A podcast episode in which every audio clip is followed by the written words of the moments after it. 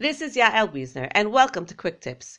Over Hanukkah, I finally got back to IKEA after their long seger, and I had a lot of fun, both making purchases and window shopping. My visit inspired me to give this quick tip. I get questions all the time about IKEA. Is it quality? Is it worth it? What's the big hype? So here's my analyzation. I'll start with the positive. I love IKEA, and I'll tell you why.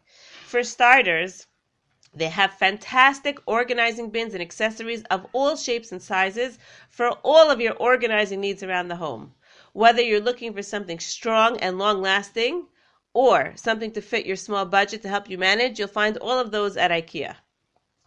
They're also consistent about the products they carry, so I can responsibly recommend them, as opposed to other home stores around Eretz Yisrael. You never know if the product I saw once will be there the next time. And all of their products they mentioned are listed on the website, so I can design and organize my clients' rooms with IKEA products and send them the shopping list without ever leaving my office. As for their furniture, IKEA has come up with the perfect dimensions for every piece they sell. They thought of everything. Their pieces are not too large and not too small. They're perfect.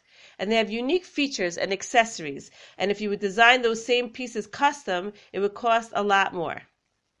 Some of their furniture pieces are even quite strong.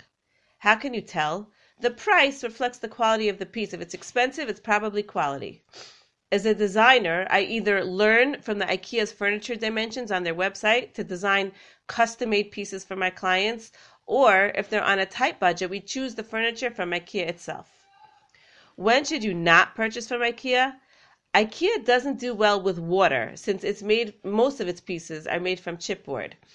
And it also doesn't do well with rowdy children, Baruch Hashem. So I use their pieces, their furniture pieces selectively. If it's a piece with drawers and doors, which will be banged around all day or climbed on by rowdy kids, I would purchase elsewhere. If it's a cabinet near water pipes or a closet in a home that washes the floor with lots of water, I would also skip IKEA. However, for a home office, a playroom, a playroom with gentle kids, an arts and crafts center, extra kitchen storage, a girl's bedroom, not to discriminate, or wall storage, it's definitely worth a try. Since they have a very informative website, IKEA is also very popular when working in e-design.